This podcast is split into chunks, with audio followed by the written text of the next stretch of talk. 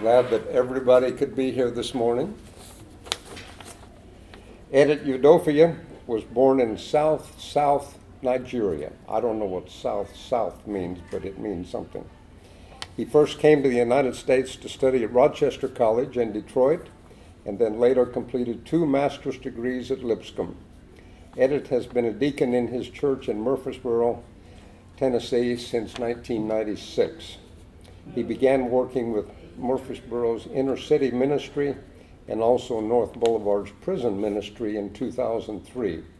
He is currently a candidate for the PhD degree at Walden University in healthcare administration. Edet's dream is to utilize all technology possible in reaching the people of Africa for Christ. He and his wife have five children three daughters and two sons, ranging in age from 25 to 17. Let's pray. Thank you, Lord, for time to be together. We're just grateful for the folks who are in the room, for all those who will be listening over their uh, websites and other ways. We're grateful now for the work that Edet has done in so many different areas and specifically appreciate what he's doing as senior producer for our African programs. Would you bless him through this through this hour? In Jesus we pray. Amen. Thank you so much, Gail, for that warm introduction. Um, I thank God for World Christian Broadcasting for their willingness to take the gospel uh, to the whole world. Uh, it's a very challenging mission for World Christian Broadcasting. And uh, I am so glad that uh, I could be a part of that in some little way. I thank God for Pepperdine for this lectureship. This is my first time here. It's a very beautiful campus. And um, I am scheduled to talk on the subject that Africa is listening. Um, I really, uh, let, let me kind of pull this uh, PowerPoint up. There you go. The, the topic is that Africa is listening. And uh, the World Christian Broadcasting uh, is in Franklin, Tennessee. Um, and uh, that's where the base of operation is. And uh, they have very many uh, other areas. When we hear about World Christian Broadcasting, we think of only Africa, but they broadcast to the Chinese, to the Russian, to the Koreans, and uh, uh, to the Portuguese. They have seven different languages. So this is a very big Christian establishment uh, that has taken this gigantic challenge to take the gospel to the whole world. I'm in the African section, we broadcast through shortwave radio my favorite uh, dial radio is 11965 kilohertz, uh, and we broadcast at 2000 UTC. And then we also have a website over the internet www.africanpathways.org. We, we collaborate because we, and, and you're going to see how savvy World Christian Broadcasting is because we broadcast through a shortwave that hits our tower in Madagascar and spread to sub-Sahara Africa. Uh, you have over 1 billion people in that area. Just imagine the number of people that listen to the gospel of Jesus Christ or have the opportunity. So we provide, we use the technology know how, the internet and the shortwave. So if you miss the internet, you can pick on the shortwave. Now, I have two passages that I would like to use to buttress uh, the reason that I am so fascinated about the work of World Christian Broadcasting. Romans chapter 12, verse 7. If your gift is serving others, serve them well. And I really underline that word serve them well. Um, if you are a teacher, teach well.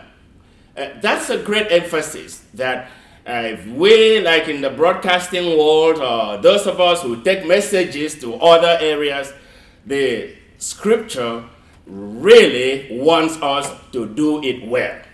And if you look at the Greek rendition, uh, it simply used the word diakonia, which many of us understand to be a servant, to go out and do something. And uh, the uh, really translation here is that if you want to do something, do it wholly and diligently. And let this be your great business. And give your entire attention to it. This is why I admire World Christian Broadcasting. Because they don't only take the gospel out, they want to do it well and to give full attention in taking the gospel out. The other passage that catches my attention and it has been used a lot in this conference is Matthew chapter 28, verse 18. Jesus speaks, and I just want to pick a few words there. Go and make disciples of all nations. I, I like the word go, and I kind of went around and looked for the Greek rendition of this word go. Go has so many different Greek words. But what fascinates me about the New Testament rendition of the word go is that it, every meaning that it gives is something that you cannot sit down in the pew and do it. So when it comes to ministering, spreading the gospel, doing disciple, uh, disciple, being in a disciple uh, uh, movement, or taking the gospel, the, the word go there means let it leave you and go to others. So, gospel is not something that you and I monopolize. It, the, the Greek has really said, go. And I've put a lot of Greek words here, an ambino, ekomai, apekomai, peromai, halak, uh, hip, hippago. Forget about all that, but the meaning of each of those Greek words says, go. Either you want to go up, or go down, or go wherever, but go. Don't sit down to do ministry. Don't sit down to proclaim the word of God. Take it out of the pew and go. It's, it's, it's amazing how Jesus would say, Go and make disciples. So the, the command go and make the disciples is given. So the command is there. And, uh, but the means is not specified. Jesus, being God, knew times will change, People will change, environment will change, culture will change, traditions will change. So he kind of leave the strategy for us to figure out what best way we can use in going. So the command here is go, go. But the strategy comes with the change of time. Um, if you know me, I love math. And I always, even when I was in school, I used mathematical formula to put everything because it helps me to remember things very easy. So what I have done here is the strategy, I call it S. And the change of time, because time is going to change, moment's going to change, environment's going to change, I call it T. And then the command, of course, which will never change, go and make disciples. I call that constant. So I come up with a formula X, which is constant command equals to S strategy with change of time, T. So X come, uh, equals to uh, S plus T, where X is always constant.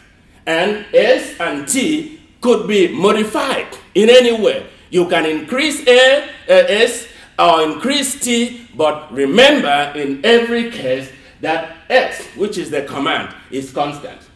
So strategy requires our thinking, it requires our understanding of the world that we live in, uh, it, it, it requires our interacting, staying current on events that unfold daily in our own environment, on areas that we take our the gospel of Jesus to, because things happen so fast and things happen so often. So we will always remember that S, which is the strategy, strategy, and T, which is the change of time, will always change. Now, when you sit down and refuse to understand the change of time and the strategy. Your gos- the gospel that you have become stagnant.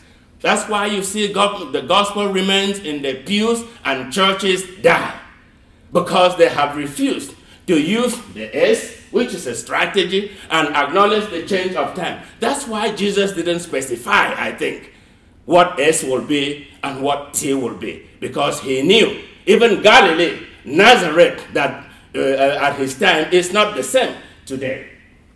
So, what happens here is I kind of switch to talk about because I, uh, uh, I am into Africa as a continent. That's where uh, one of the areas which I serve at World Christian Broadcasting. The, uh, uh, the knowing the environment is very important in the African context. Africa still have dictators in power. And we have to know that if we are going to send the gospel to Africa, we have to know that there are countries today in 2019 and even will pass 2019 that still have dictators. A few of them are Uganda, Cameroon, Rwanda, Burundi, Sudan, Gabon, Togo, Algeria, and Chad. And uh, one fascinating thing about uh, dictators is they own all the power.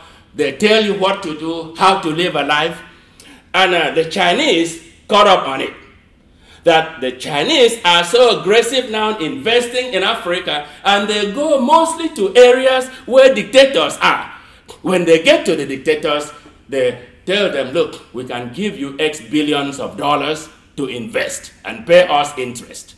And of course, every dictator is interested in his family, in his lifestyle. They live in houses where the chairs, the tables are gold, their beds are gold. So they collect so much from the Chinese. And let me tell you a few things that has just happened.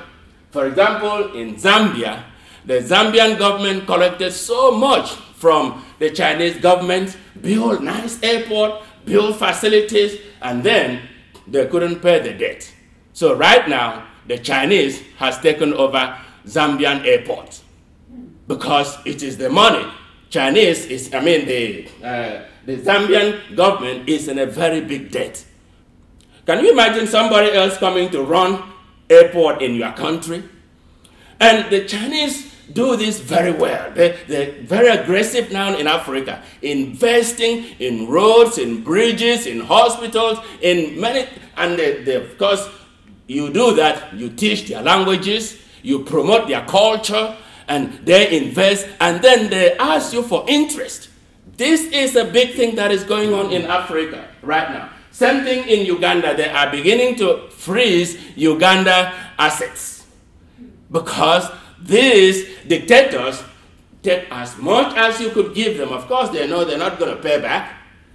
So that's one thing, uh, disadvantage in having a dictator.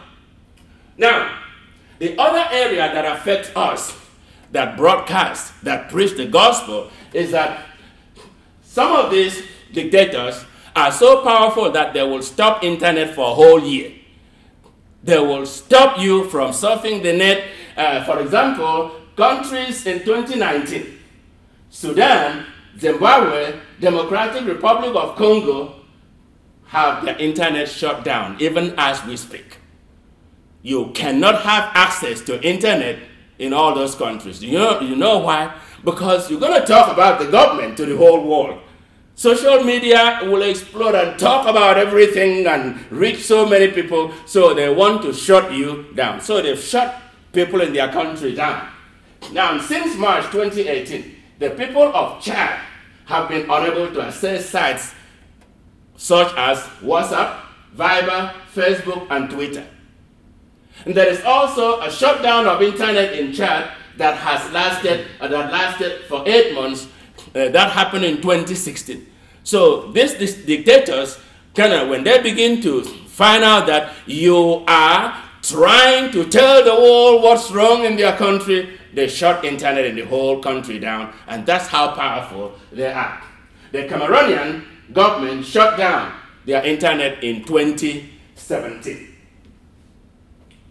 Now, the other area problems that we have uh, in Africa, I don't know if I would call it more of a problem uh, than to say, let us get to know the areas that we evangelize. I think that's probably a better way. In Africa, most of the countries are majority Muslim, some are majority Christian, some are mixed, some have a minority Christian, some have areas of religious conflict. There is something very interesting here if you look at how the Muslim religion uh, expands. The Muslims started right here in green here in the map, all the way from Senegal, and they go across Africa. So it divides Africa into two. That when you can take half walk across from one end to the other, then you can come down and go up. So, what's going on here? You see, this is a strategy. But you see, Jesus did not give us a way strategy. He wants us to sit down and create a strategy. Look at what the Muslims are doing. They cut across all the way so that you can have an influence down and you can have an influence up. And they have, through the years, been able to take all of this. Every place that you see here, uh, Mauritania, Algeria, Libya, Egypt, Niger, Chad, you rarely find a Christian church. Very rarely. Um, you know about Egypt. Egypt has what is called Coptic Christian. They build a building, so everybody that believes in Christianity go to that one building. But there is mosque all over the country. So this helps us as Christians to evangelize, to understand while we evangelize the environment that we live. So the word strategy is very, very important. And the change of time is very important. And you come down to the southern of Africa, that's where you have majority of Christians. And you have spacely in each of these there are little uh, portions of Muslims all over Africa. And of course, today, Christianity is beginning to migrate very little, even though they hide in countries like Chad, Niger, Mauritania, Algeria, Libya, Egypt, uh, Morocco, and all those are very hardcore. But if people worship, they worship in secret. And by worship, I mean Christians worshiping. Today, they still worship in secret. Why do I have to spend my time explaining this? Let me tell you why. World Christian Broadcasting used shortwave radio to reach out to people that live in an area where the gospel can never ever be taken by an individual by foot. That's the big advantage of World Christian Broadcasting. And that is really what caught my attention uh, to, to affiliate with World Christian Broadcasting. Here is another area. Of course, the Muslims have very many different sects. There is a Shiite movement, a Sunni Muslim, and North Africa really have a lot of Sunni Muslim. Uh, especially you come down here uh, in the mid, in the southern part, most Muslims are Shiite. So it depends on where you are, and this kind of show us the population and the areas where you have Muslims and Christians. Now, the other aspect that people don't talk about, uh, which uh, World Christian Broadcasting, because uh, we believe so much in understanding our environment. Remember, I'm talking about strategy and change of time. Understanding our environment will help us so much. One big thing, big kept secret in Africa is what we call African traditional religion. African traditional religion uh, is formed, found in numerous ethnic groups. Remember, uh, Africa operates in tribes and ethnic groups. There are to- so many languages. I mean, you have one country, a country like Nigeria will have 425 or more languages in one country. So there are so many countries. Look, don't be deceived if an African come to you and say, "Hey, we speak Swahili." Don't think that's a general language because it's probably a very little population in a very localized area that speaks Swahili. Uh, this one can come and say, We speak Yoruba. Don't let that deceive you because that's just a little area, a very localized area that speak Yoruba. Understand this one thing about Africa Every African tries to promote his or her tribe. Now, one of the things we understand in World Christian Broadcasting through our research is we know that in every one of those African countries, people speak English. But it's what we call African English. And African English is a little different than American English. So we try in World Christian Broadcasting to make sure the English we send out to the African continent, when we use the gospel of Jesus Christ to send it out, we use English that the people there speak. Let me give you a typical example. In America, we use the word pant. Uh, to an African, the word uh, to, to us, the word pant is what the British call trouser. But to an African, the word pant means underwear. So if you use the word pant in your speech, and you are speaking to the African audience, they understand that word as underwear. And you may not know. So, in World Christian Broadcasting, we use the language of the people the way they understand. So, African traditional religion operates in family and tribe. They are oral, they are not scriptural. In other words, it is not written down. So in Africa, they have one person that speaks on behalf of the gods, and the gods with a little g. And I will explain that. They, it, involves the belief in spirits and divinations. They talk about these spirits and the spirit of our old father. Please don't leave us. We are here. We are your grandchildren. When our great great grandfather, and they mention all those names, generations upon generations, people who have died. Come to us, we your children have assembled. And that is how African traditional religion, they believe the spirit of the fathers and forefathers who had died centuries ago are still alive in them. There is this reverence or veneration of the dead, the poor libation. When you go to Africa, when the elders sit in most African countries and they want to drink or eat, they pour a little glass of wine or cup, and the elder gets up and stand outside and call names of all these fathers. We, your children, have gathered here to eat and drink. This is your own share. And they pour it on the ground. And that is called libation. It's a very big thing in many African countries. So, as we spread the gospel of Jesus Christ, we need to know things like this exist. There is the magic. You have people that do magic. And uh, they, of course, magic here, you know, people use tricks. But those people apparently use tricks, but they call it magic, and, and it, it really makes people think there are some superhumans. And so they use that in the name of a traditional religion to become big people, great people, famous people, and they have disciples.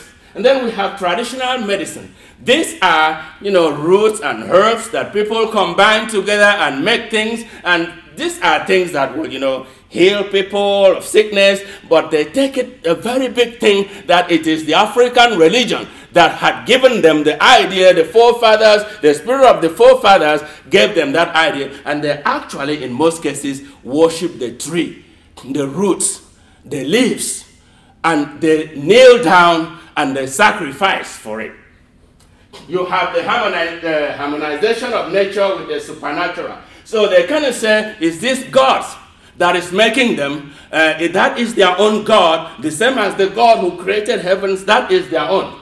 And they practice rituals that reinforce the values of uh, African. So they kind of think we are doing this to, to make sure the spirit of our fathers, the belief of our fathers, do not die. It's a very big thing. Don't undermine African traditional religion. We in America, you know, that kind of a thing may not mean so much to us. But if you interfere in Africa with people's traditional religion, they can hate your guts.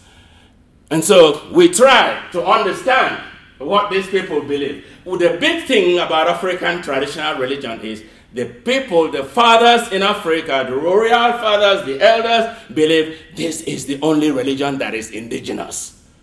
They said Christianity is a white man's religion, it was brought to us, but our traditional religion is our own. So it's a very big thing, and we shouldn't ignore that that exists. uh, I have pictures of African traditional religion on my left here. Here is the prophet. He is the one that calls all these divinations and he represents the tribe and he called these ancestors and everything. Here on my right hand, here is a, prof, uh, a prophet, and these are his disciples. This woman is going to seek for an oracle. And this man here is supposedly going to tell this woman maybe why she doesn't have a child or who is her enemy in this community. And they take this very seriously. Now, African traditional religion is also tribal. Here is a whole tribe sitting, and they have the tribal chief and the, the, the prophet that does the divination, and all the elders surround and listen to the voice that comes from the tradition.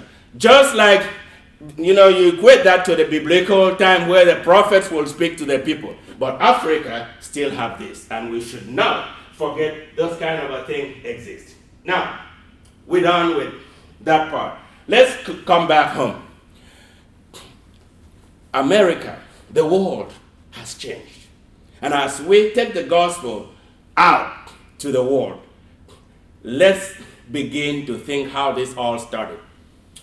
During the 1900s, Everyone had what we call patterning. You can just shape your own pattern. Say if you're making a table, you know, uh, Ford Motor had the T model, and uh, everybody had their own little thing. You use that pattern to manufacture thousands and millions, and every one of those things look the same. And you keep doing that, you, they say that's the pattern. People, nobody even care about who was going to buy it. Of course, it was a pride, a big thing. If you people would run to buy whatever come from that one pattern. And so pattern was very profitable. But there was this consistency in pattern that you will always see this T model, you see this T model. People were not interested about 2019 model, 2020 model, what will 2021 model look like. People were interested, you got the T model. Now, the problem was that the models or the pattern had very limited variables. And we will talk a little about variables. When you begin to think about doing things better, thinking about change of time, the word variables has to come to your mind. Pattern sought to eliminate variables. So nobody ever thought that time there was going to be variables. Remember the gadget, black and white TV? Oh, it was a big deal. And some of them were so heavy, the whole family was carrying it around. I mean, they had a big tube in the back. And people really wanted the black and white TV uh, gramophones, uh, aspirin. You only had one aspirin. It's one kind. Only one company makes it, and everybody buys aspirin from that one company. So everything here followed the pattern. And because when you are using a pattern, one way of doing things, there are no unknowns. You don't even think there should be unknowns. You know, nobody questioned that. So then during the early, the middle 20th century, there came a man by the name Edward Deming. Edward Deming and he's known in history as the father of improvement and quality. And when he came and said there should be improvement, there should be quality, the first place that rejected his idea was America. But the Japanese jumped into it and that is why the Japanese were able to change models of things faster than America. But America later on followed it. So Deming, uh, Deming uh, published in his book three things. He said there should be process improvement, there should be pattern matching. So it's not only patching again, there should be somebody else that do something to match the pattern that has already existed there should be increased efficiency in what you are producing or have produced. Now, so the world started changing. And today you have many unknowns, multiple challenges. If we want to use pattern today, all you have to do is program it into a little machine, go and put some algori- uh, algorithms, and then process the information, and machine process it, and the task is done. And today we are in a digital age. Remember, strategy and change of time. So strategies have changed. Times have changed. We are in a digital uh, age. Artificial intelligence is coming up. Everybody's running stock, stock that has to do with, with artificial intelligence. It's increasing every day. And so we have analytics, we have cognitive technologies, Internet of Things, we have information overload. You just type anything on internet, you will have to select what to pick from the answers. So it is no more one answer, one way of looking at things. And this is what we do at World Christian Broadcasting. We sit down and think about other ways of doing things, and we create new and better ways of doing things. So there is consistent performance which will require consistent appreciation and embracing of variables.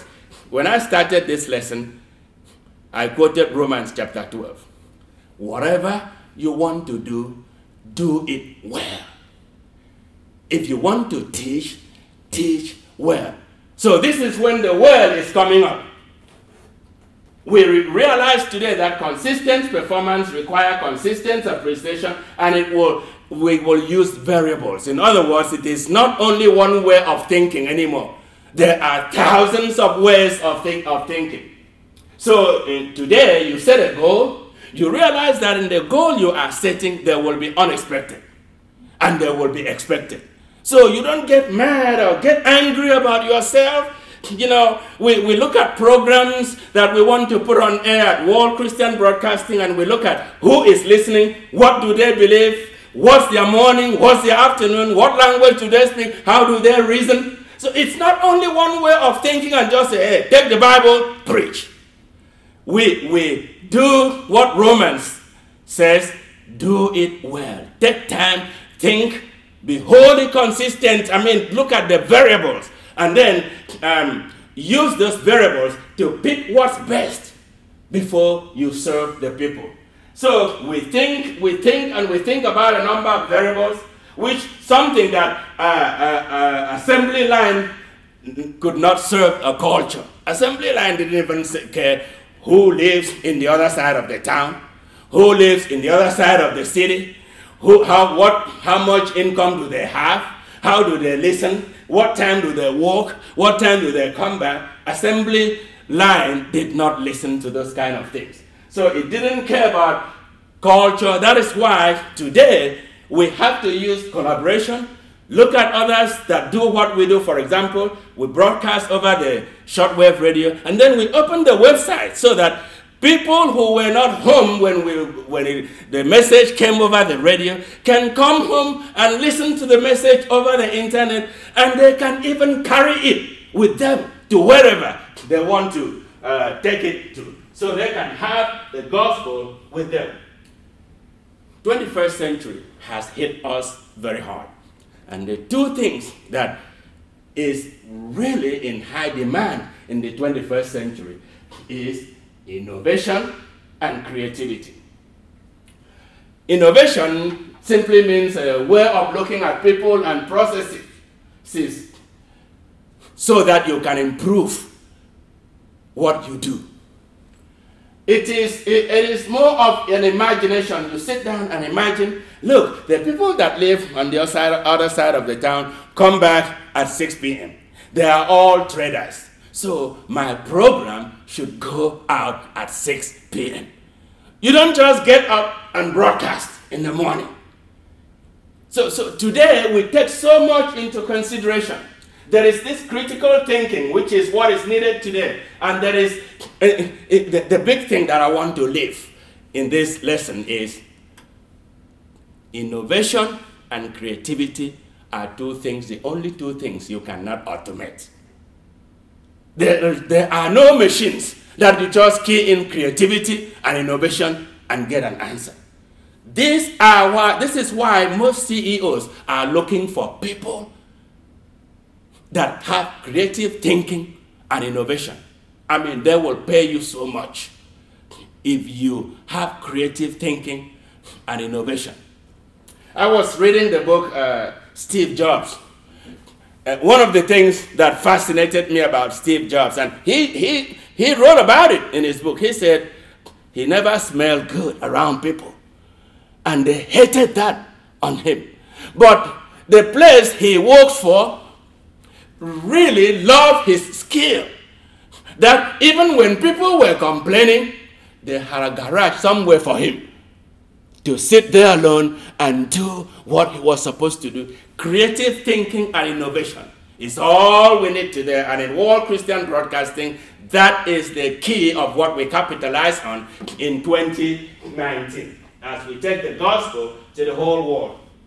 And I put down here that at World Christian Broadcasting, there is a paradigmatic shift from pattern that as we used to know to creativity and innovation.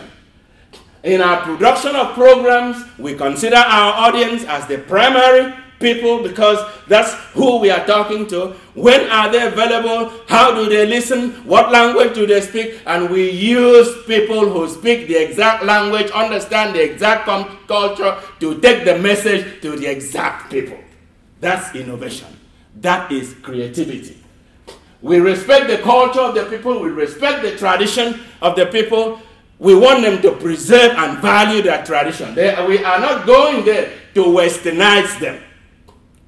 We use technology and we use the local culture, cultural instruments and music. For example, in the program that I produce, I just produced a program on a, a team that went to a mission work in Sierra Leone.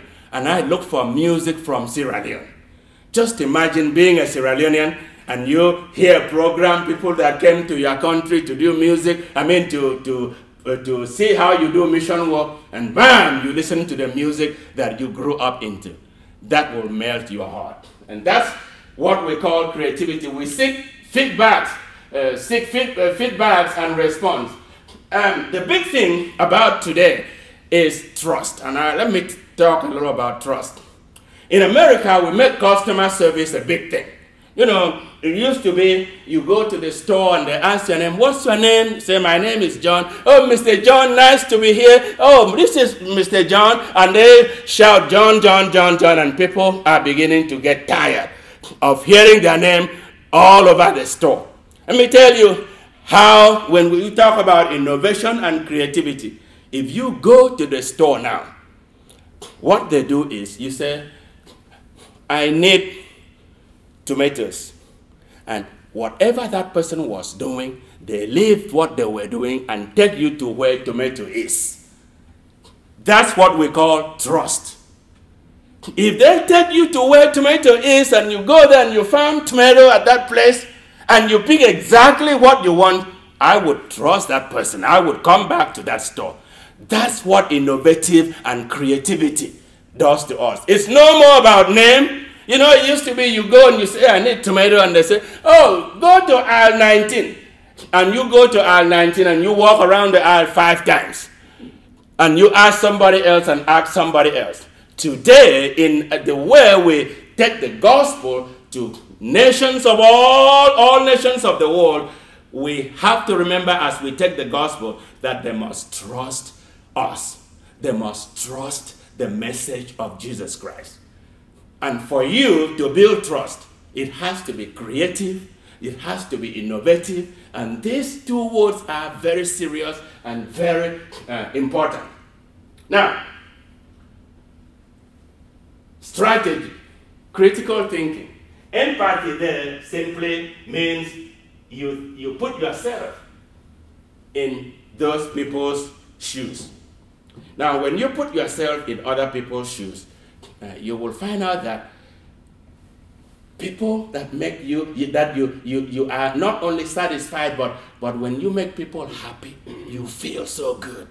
Because they talk back to you and they appreciate you they smile at you. This is what we expect. When we send the gospel we want the people to understand that the gospel is the truth because of how we present them, and we present them in a way that the people appreciate. They see themselves in that gospel, they see their community in that gospel, they see their culture being respected in that gospel, but they get the message of Jesus Christ. That's a big, big thing in world Christian broadcasting that we are trying to project. In our quest to evangelize in the African continent, what we need to do today and these are things that I really like to share. We need to provide tools for Africans to evangelize Africa. We in America will have to do everything to make sure the person in the theater understands the culture, the way of life of the people, the tradition of the people, but we are here to provide tools. And that's why World Christian Broadcasting needs you. Needs you very seriously because we know where to go, how to get there, and what to do when we get there. We have the people that we can uh, pinpoint, and they give exactly what the people need. But you come in and you work with us and help us reach that goal. And that is a big, big, big thing for World Christian Broadcasting. The mission of World Christian Broadcasting is to take the gospel to the whole world. And it's a big thing for us. And we want to be creative and innovative in every aspect of what we are doing. Now, there is dignity and pride in every tribe in Africa. That's one thing I really want us to know. Every tribe in Africa believe in their tribe. They, ha- they are so proud of who they are and they're so proud of their culture, no matter how terrible and bad it will sound in my ear because I am American, I live in America. To an Africa, that is the biggest thing, their culture. It swells their head. So, we should not go there to promote one tribe over the other. Now, let me tell you the problem that we create. In Africa, people intermarry. People from somebody from one tribe may marry another person, a, a, uh, a husband or wife from another tribe. If you go there to promote only the husband's tribe and put down the wife's tribe, the wife will not forgive you. And what those women do is they call the people in their tribe and give your name and tell them what you talked, what you said about their tribe when you came to their husband's house and it never ever go well.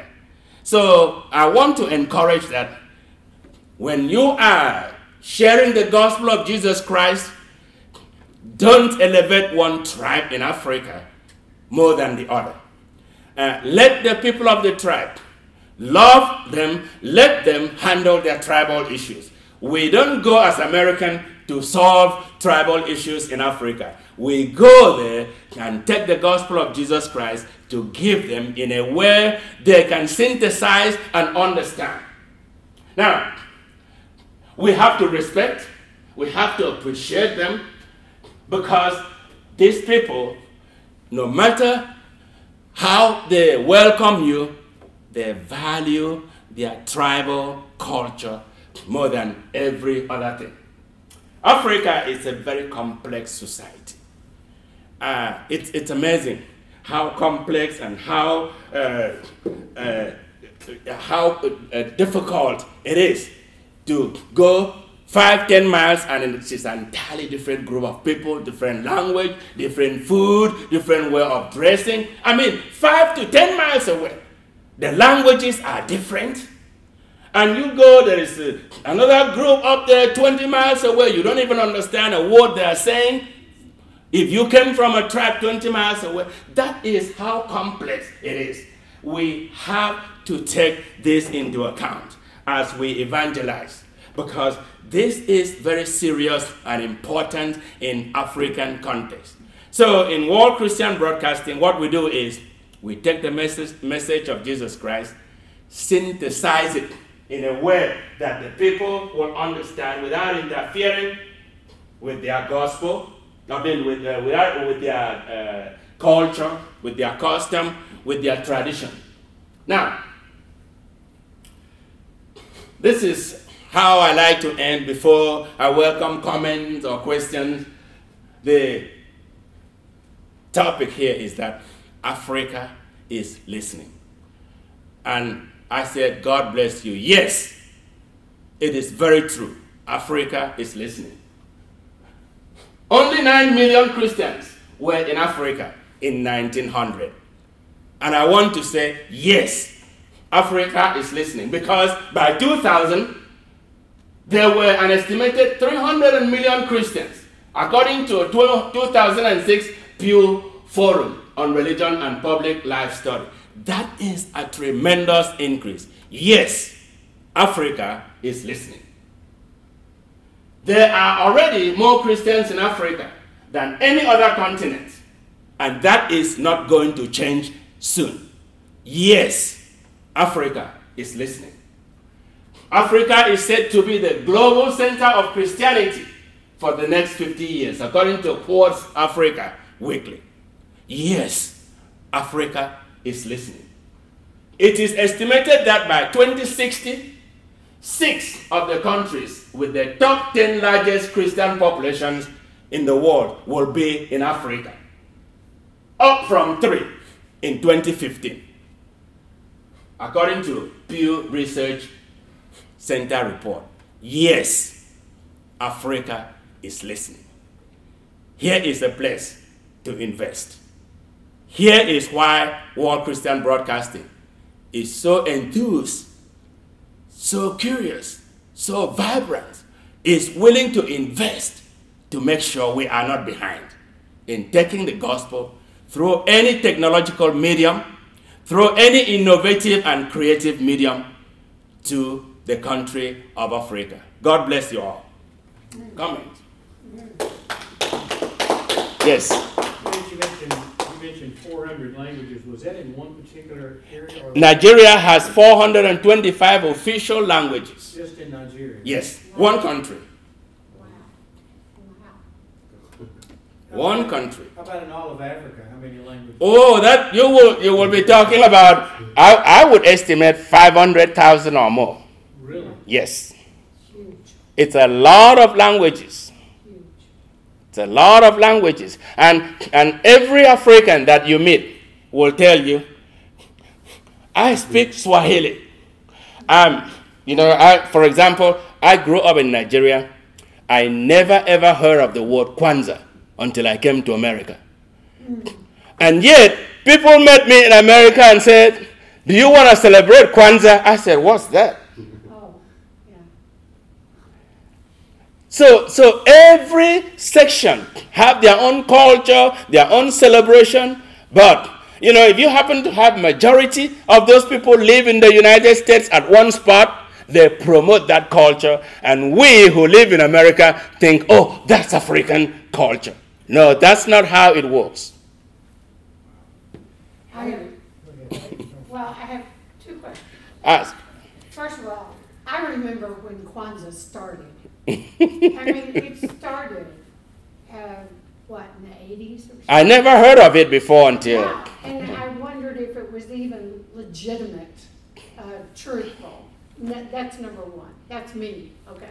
Number two, what about, uh, the familial, the family culture? Uh, I assume there may be a difference from one country, one tribe to another. Is that true? Family culture is very different. Yes. Family culture is very different. You have different tribes celebrate the culture historically, how their great grandfathers used to celebrate. Okay. For example, when I was a little boy, and they still have that today, we have a, a, a, a people, you know, put a mask on their head, and it's a very big thing. For one week, no woman will go outside. Oh. You don't go to the market, you don't go to work, you don't go anywhere. No man who is not initiated into it can go outside. For example, those of us who are Christians who never initiated into it never get out for one week. Hmm. And in most cases, this, this is serious, they will kill you. Hmm. So, so that was the tribe as I grow up to see. Now, those things are beginning to die. They still have it, but it's not as bad as it used to be. So, every tribe has their own little culture and custom. There are places in Africa where people build very little huts, very little, like two feet high, a little house in front of their yard. That is their own God. They own it. It's their ancestral God. They come there and they talk to that, what they call God. And it is the elder in the family who does the talking. You know, they don't write anything down. So everybody else around him. And it's still, that's African traditional religion. So if you are born into that family, that's where you need, you are going to be, unless those that are educated, they run away and, uh, you know, they never come back to that. They call it the stupid thing and all that because of education. But Yeah. those things still exist. Yes. All right, now, we have a friend from Ghana, and he has, uh, what about the- his birthdays, birthday celebration? Uh, but, uh, Is there a Catholic influence in a lot of? In some areas, Catholic, eh, it depends on the area. You know, they usually, usually, the areas that are closer to the coast have a lot of religious influence because the missionaries came in from the Atlantic Ocean and started religion in the so a lot of coastal areas in Africa tend to be Christian. Yeah, Uh, Sub-Saharan Africa population would be roughly what? It, it, it would be about uh, close to uh, 1.5 billion Okay, or more. now, of those people throughout Sub-Saharan Africa, what percentage would you say have smartphones? Oh, smartphones probably, pro- probably uh, gets to 800 million, 7 to 800 million. I mean, almost everybody in Af- every family in Africa now has a smartphone. Almost every, uh, uh, every family. Um, in fact, I shouldn't even say has one. Some has 10. And remember, in Africa, people carry in most cases five smartphones for one person. Because depending on the area that you are, you have, you have to have different SIM cards. There are five phone companies. So from here, 10 miles after here, only one company covers. Oh. And so you have to use the SIM card from that phone. You pass here, you go there, you can't even have a reception unless you have a, a cell phone with a, with a SIM card that covers that area. So very many rich people carry, I've, I've sat in a car with somebody that has seven phones. Or they will not get reception, or they will not get calls. interesting. Wow. How many tribes in Africa? Ooh, Thousands? Oh, million? eh, you're talking about millions, not thousands. Um, some tribes are very big. For example, my tribe is about six million people. And what they call a tribe, I don't know how they do it, but they said you can trace the history to one father and one mother. Um, but you will have to go so many generations. There are tribes that have 500,000, uh, 200,000, even 100,000. Uh, there are still tribes that have a very secluded area that's just for them. And, and, uh, and uh, the, the unique thing about tribes in Africa is names. You can identify tribes by names. For example, nobody can answer my name unless they are from my tribe. Say that again.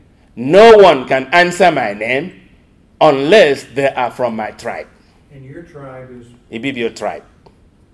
So you will only Is that on hear, your co- is that on your- no, it's my name. Uh, uh, you will only hear this name. So any day you meet a Nigerian, just tell him my, or her my name. It will tell you where I live, Oh, what tribe I belong, just by my name. You don't have to go any far. Both names or just the bottom? Any of the two. Any of the two? any of the two. Wow. So that's what's so unique about tribes. And, and the advantage to that is every one of us try to be the best. Uh, you know, to make our tribe be the best. So if you go to, I'm from Nigeria originally. If you go to Nigeria, they tell you the tribe where you have the best cook. So people want to marry from that tribe. They tell you tribe where probably most people are thieves, and I'm not making this up. Yeah. And most of the thieves come from that tribe. I am not making this up. You know, they tell you tribes where people are so smart. Uh, most everybody in that tribe, every family has two or three lawyers, and it's true. So that's really the, the, the thing about tribes. We call it tribal sentiment. Why is Africa so interested in the gospel? because the uh, Africa is not rich, and people depend so much in God. Uh, God is the giver of life, the giver of everything, and the best way to be successful in life is to be honest and sincere to God. When God asks you to do something, try and do it, and something good is going to come out of it. It's a philosophy that has been planted. So when people, when the gospel comes, and people, we are talking about being uh, uh, tr- trusted, and people can trust you that what you are bringing is the true gospel. They will embrace you, and they will even do that work without looking for any reward. For example, I grew up in a church, and we were about 600, and then 1100, and then I, I went back, and this one church have started nine other churches, just two, two, three miles away from them. And the first church has now shrunk to, I believe, 500 or so. And nobody asked them to do it, they just have the joy of doing it. So, so it's, it's more about the motivation. And they have a very interesting evangelistic style. They, is it my time? Yeah. Okay. So, uh, but that's basically it's it, it's the the motivation. So should we focus on contacting them by their uh, smartphone or shortwave?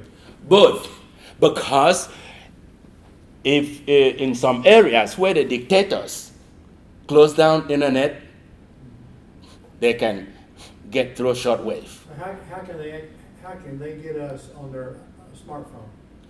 It's uh, the, the only way they get uh, uh, us on smartphone is to log on www.africanpathways.org. And the way we are doing it now is in our program over the internet, we announce that they can also listen to us in a shortwave radio at so so and so down. And, and that helps. And in the shortwave radio, we are also trying now to let them know we have a website. Uh, that's why I started with the word collaboration. Yeah. And it's time. Okay, we appreciate it very much. Thank you. It's been very, very instructive, Thank you. yes. Very, very, very well.